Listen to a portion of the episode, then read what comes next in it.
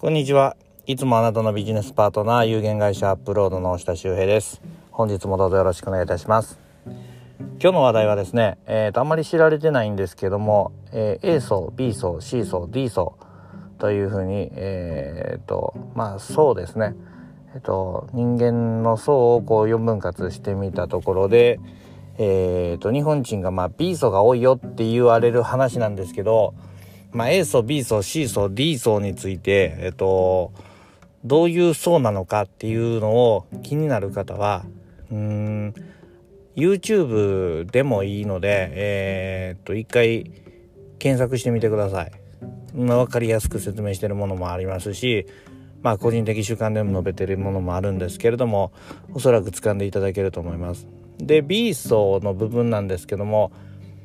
簡単に言うとどういった層かというと、どういった人が多いかというと、メディアで報じられた内容について、みんながやってるから今はこうだ、で流行ってるからこうだ、今年のこうではこうだ、だから、それを着ていれば間違いないっていうふうにして、大方そのリーダーシップを取る人たちにほとんどの主導権を任せて考えない、層になります。層になりますっていうか、考えない風になってしまった人たちのことを言います。で、完全に私これでした、多分これの名残めちゃくちゃありますが、いろいろと考えていくとですね、テレビ番組とかもそうなんですけど、この番組とかこの報道は誰にとって有利なのかっていうのがすごく考えるような癖がついてきて、その考え方で見ていくと、もしかしてこれはここが、儲かるような仕組みになってるんじゃないかなっていう、気づいたりする部分になるんですけれども、これをB 層向けにマーケティングしているような人たち YouTuber とかもいるんですけども、そういった人っていうのは個人的主観で、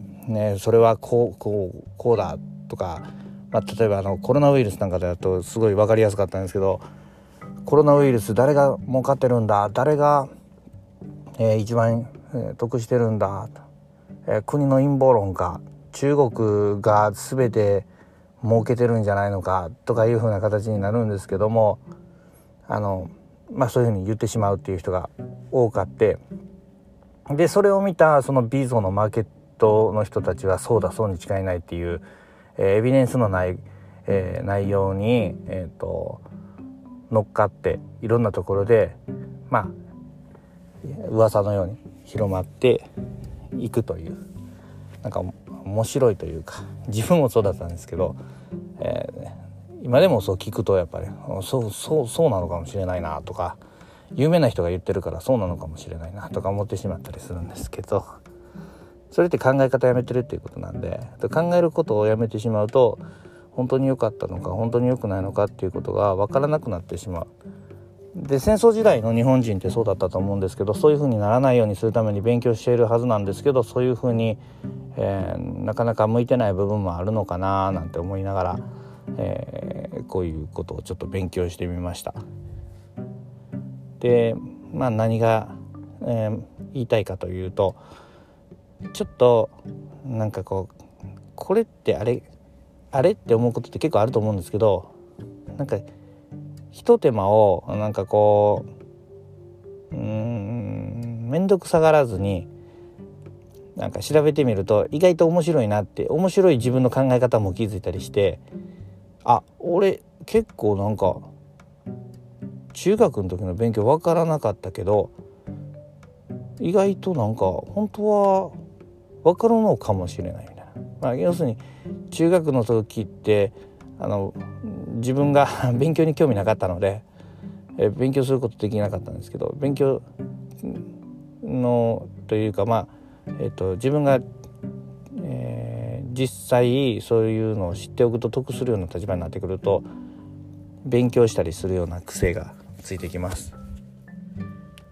なので、いろいろと勉強することもたまにはいいし、調べることも人に聞くんじゃなくって、自分で調べてみるのが一番いいのじゃないかなと思います。人に聞いちゃうと結局 B 層という部分の考え方でいくと何でも聞いてしまうので、その人の主観で動いてしまうのでちょっと危険かななんて思いました。今日は話長くなっちゃいましたけど、今日も、昼からも風が吹いてて天気がいいです。いい一日をお過ごしください。では。